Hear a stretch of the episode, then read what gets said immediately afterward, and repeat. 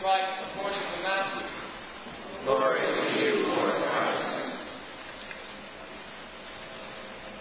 As Jesus was walking along, he saw a man called Matthew sitting at the tax booth. And he said to him, Follow me. And he got up and followed him. And as he sat at dinner in the house, many tax collectors and sinners came and were sitting with him and his disciples. When the Pharisees saw this, they said to his disciples, Why does your teacher eat with tax collectors and sinners? But when Jesus heard this, he said, Those who are well have no need of a physician, but those who are sick. Go and learn what this means. I desire mercy, not sacrifice. For I have come to call not the righteous, but sinners. While Jesus was saying these things to them, suddenly a leader of the synagogue came in and knelt before him, saying, My daughter has just died, but come and lay your hand on her, and she will live. And Jesus got up and followed him with his disciples. Then suddenly a woman who had been suffering from hemorrhages for twelve years came up behind him and touched the fringe of his cloak. For she said to herself, If I only touch his cloak, I will be made well. Jesus turned and seeing her, he said, Take heart, daughter. Your faith has made you well. And instantly the woman was made well. When Jesus came to the leader's house and saw the flute players and the crowd making a commotion, he said, Go away, for the girl is not dead, but sleeping. And they laughed at him. But when the crowd had been put outside, he went in and took her by the hand, and the girl got up. And the report of this spread throughout that district. The Gospel of the Lord. Praise you, Lord Christ. O Lord, may your word only be spoken, and may your word only be heard. In the name of Jesus Christ, the living word. Amen. We're at that time of year that is full of endings and beginnings, graduations, moving up ceremonies, weddings, confirmations, program year endings, as we're doing here this morning, and the like. Lots of endings and beginnings. And I kind of think of this time of year as a little bit like New Year's Eve. There's time for celebration and merrymaking, well deserved. But there's also a time for taking stock and looking back, to reflect on the past, to try to make sense of it, and perhaps to see what the past might offer for the future.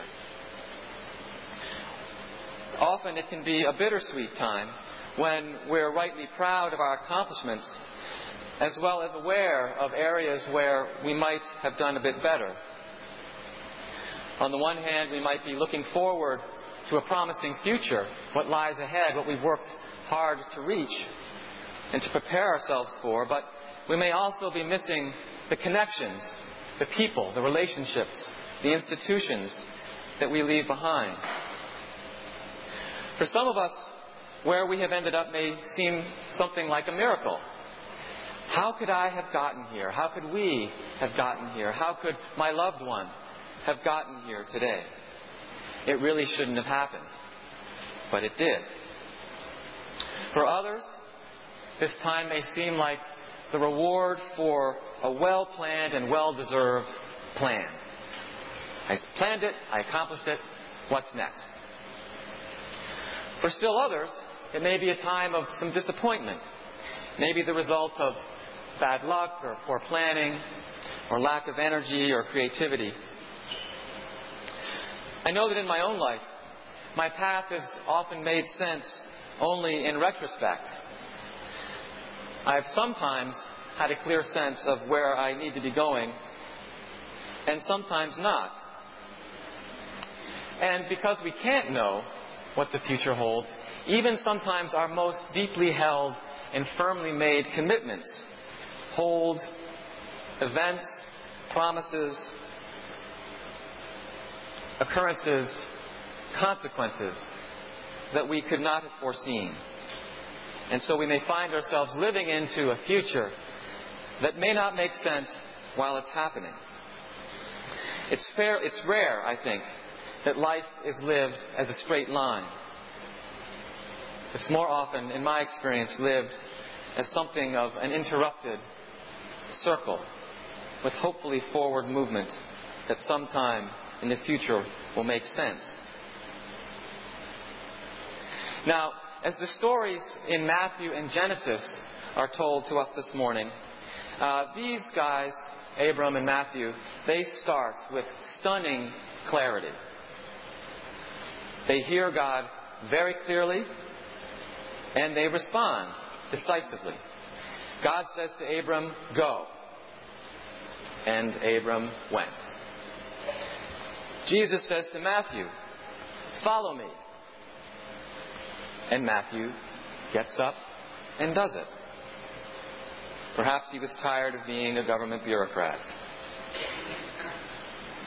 But I wonder, after this initial moment of clarity, as their lives, as their journeys were unfolding, if their lives as they lived them were quite as clear, quite as focused as their beginnings might have indicated.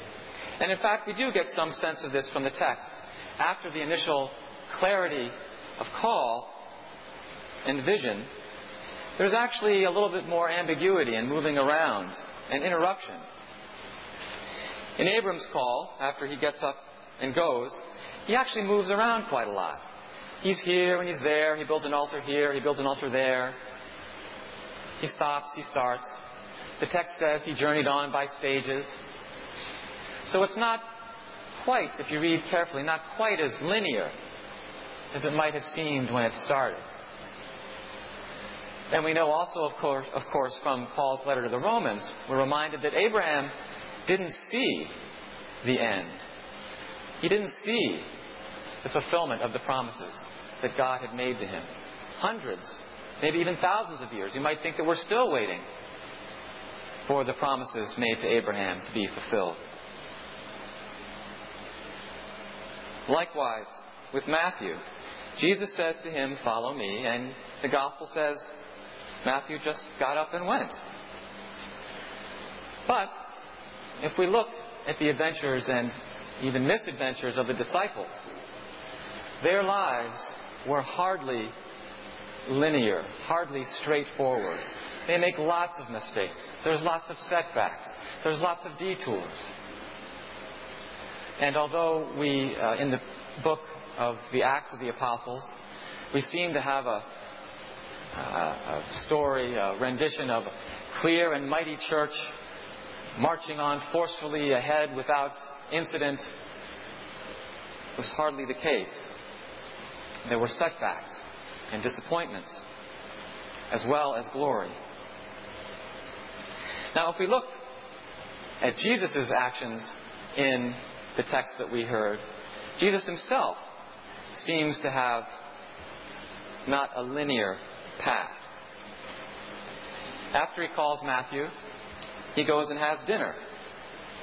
And then his dinner is interrupted by this desperate father searching for life, for healing for his daughter. So Jesus gets up from dinner and he goes. But then he's interrupted again. He's stopped by the woman with the hemorrhages and he heals her. And then he keeps on going. And he comes to the house and has to throw the scoffers out who don't believe that he can do what he can do. And he raises the dead, raises that little girl. And then after the scene where the gospel leaves off, he goes, tries to go back to dinner, and he's interrupted again by people who want what he has to offer. So I imagine in his humanity, in his humanity. Oh, and also the blind guys, after he heals them, he tells them, Don't tell anybody what I've just done. And of course, they go out and they blab it all over the world.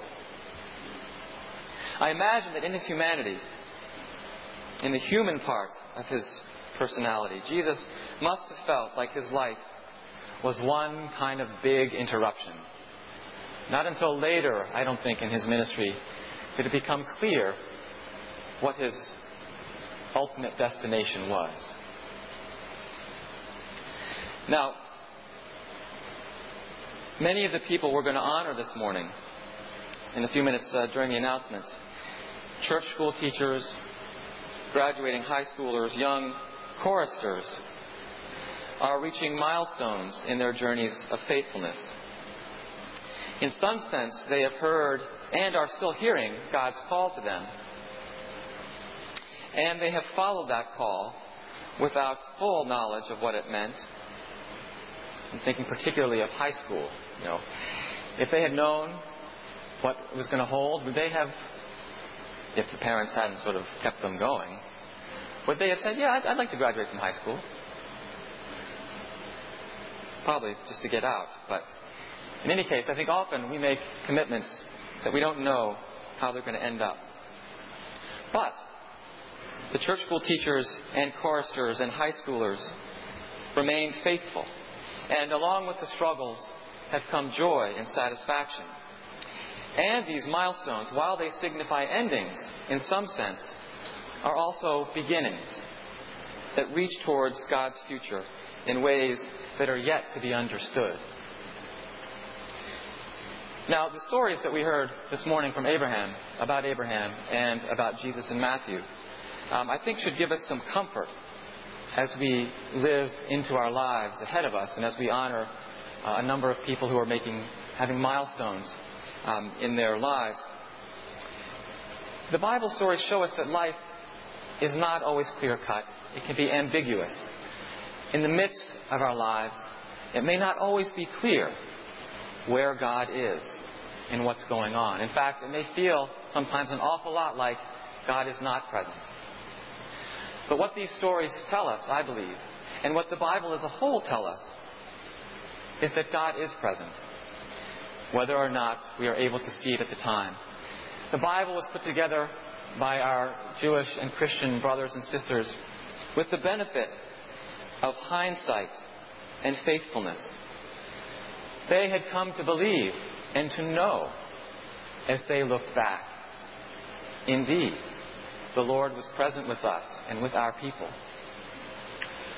Likewise for us, at times when the future may look uncertain, joyful, perhaps frightening, uncertain, perhaps we too can reflect on our past and see, well, indeed the Lord was there.